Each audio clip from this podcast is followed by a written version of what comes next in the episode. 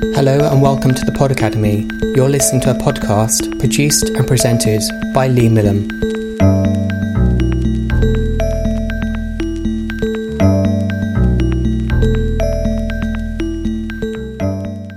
Obsessive compulsive disorder, OCD, is a mental health condition where a person has obsessive thoughts and compulsive behaviour. An obsession is an unwanted, unpleasant thought, image, or urge that repeatedly enters a person's mind, causing them anxiety. Psychologists believe the condition may run in families, or that people with OCD have an imbalance of serotonin in their brains. Now, new research is being done which could, in the future, help with treatment. In the meantime, for those who suffer with obsessive compulsive disorder, OCD, its impact can be devastating, as Imogen and Maria explain. I was affected by imperfections in goods that I bought around the flat. Things would bother me. If I'd see a mark that would bother me, I'd have to try and cover it or do something with it. Um, and if something was really bad, I would lose the ability to be able to function. I'd go into a deep depression and just sit there, not being able to do anything. Um, and that led eventually to a nervous breakdown when I was about 32, which is when it was diagnosed. I can remember I was really scared of being told off in school, and I used to try and do everything I could to prevent from being told off. So I would get all my school clothes ready in the morning, and I wouldn't go in my bedroom after seven o'clock in the morning. I'd get changed in the hallway and um, have everything out there. If I left something in my room, I'd have to get someone else to go in and get it for me because I was just like, no, I can't. Because I thought if I did go in, something bad's going to happen. And I wasn't aware what bad thing would happen. If I got told off in school, someone got hurt, I, I didn't know. Hello, OCD Action Helpline. Hi, can you tell me a bit more? Help about is available from the charity OCD Action. Olivia Bamber is from the charity. OCD can affect anyone. It can affect any age. It can affect anyone in any job, of any gender, anything for as young as young as possible to as old as possible. Literally anyone. You feel that if you don't think a certain way, some harm will happen to somebody you love or you care about. Sometimes you have to count certain numbers in your head. Um, I think you, re- you do things, but you don't realise it because you're so living with it all the time that half the time you don't realise what you're doing. but um, most people have OCD where they have to keep washing their hands and performing tasks all the time, whereas I don't do that.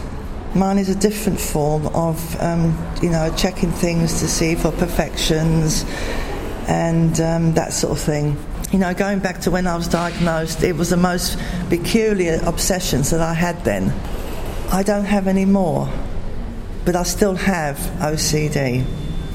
What, what are the peculiar obsessions then? What, what are we The- talking about? Well, when I had my nervous breakdown, that was over my little dog, Cherie. And initially, um, my partner bought her for me as a puppy because I felt that in my head that if I had a little dog, it would help the OCD. It would sort it out. In my head, I thought that. But unfortunately, when I got her, she became the focus of my OCD. She was imperfect.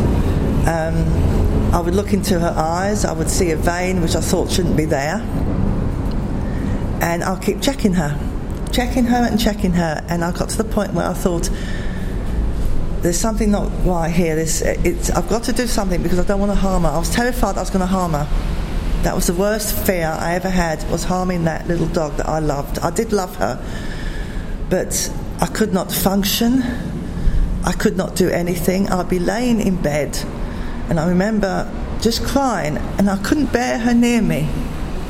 And I would cry so much, it was terrible. And in the end, I just completely broke down, and that, that's when I was taken to hospital and diagnosed with OCD.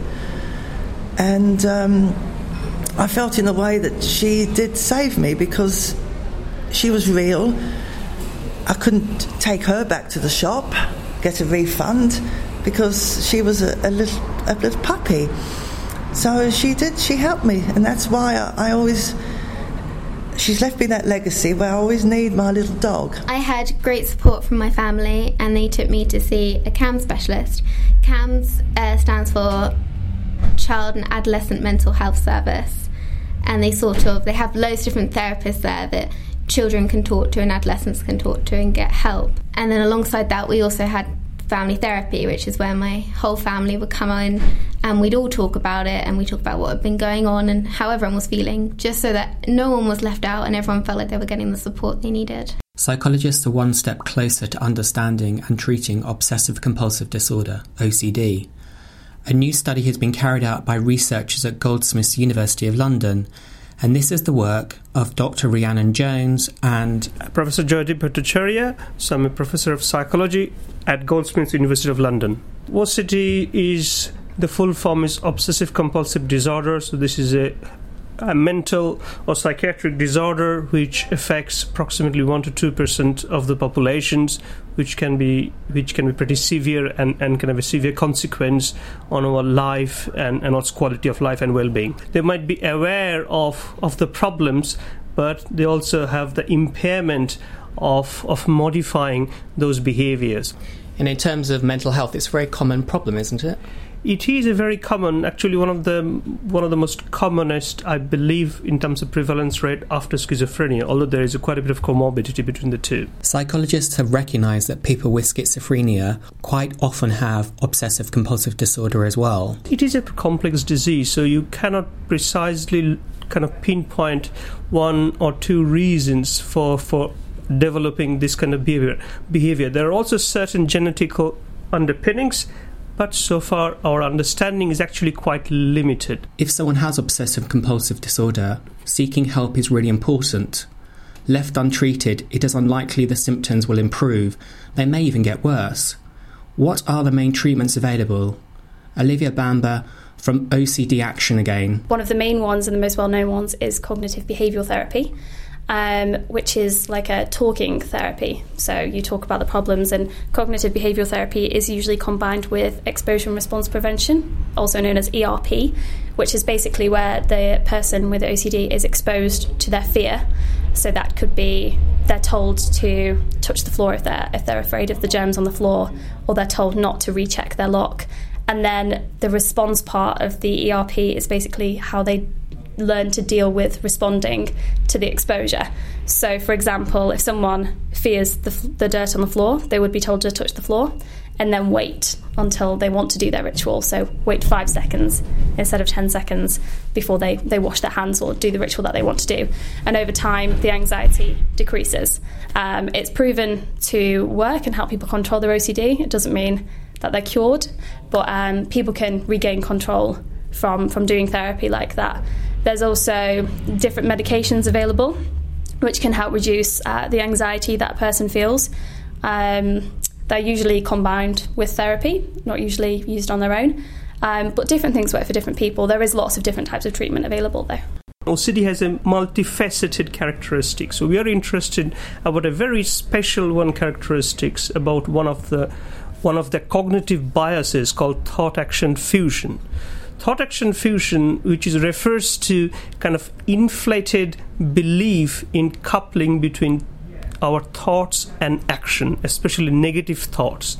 So, OCD sufferers tend to believe that the negative thoughts have certain causal factors or causal influence on the on the actions. So that's the thought action fusion, which is which is quite common in OCD, but also which you you, can find in in in other suppose patients who are suffering from general anxiety disorders as well as schizotypy.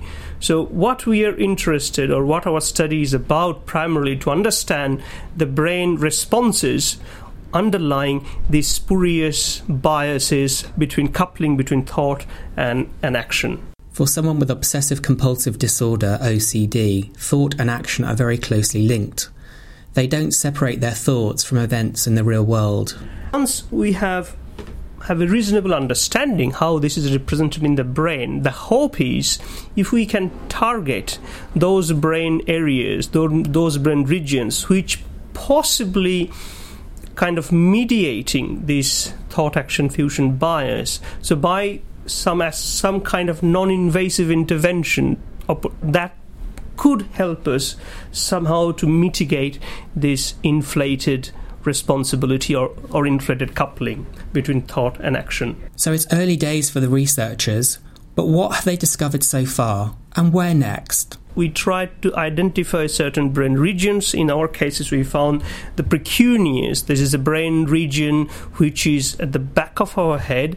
So that somehow the activities of those brain that particular brain region we found is correlated with this degree of thought action fusion there so, and the person higher the thought action fusion the degree higher amount of guilt the experience that is correlated with activities of this specific brain region precuneus and now the next step is can we alter or can we modulate the precuneus there and if we can modulate the activities of precuneus, then whether it would somehow uh, cause an impact in in reducing the anxiety caused by this thought action fusion. So that's the next step. We are doing further research using further techniques called brain stimulation techniques uh, to non invasively kind of modulate the activities and to see whether this this so modulating these brain activities non-invasively whether that can help reducing this overall anxiety and also overall impact. My advice to anyone who who thinks that they may have OCD um, even if they only think it and they think should I get help? I'm not quite sure I have it. Go and seek help anyway. Um, go and get some advice on it. Do a bit of research. Um, if you look on OCD Action's website there's a lot of there's a lot of information on there. Um, and yeah, just always go and seek advice if, if you think you might have it because you wouldn't want it to get prog- progress and get worse. A final word from Imogen. I still have OCD, I still have therapy, and I am on medication, but I fight every day and I don't let it stop me.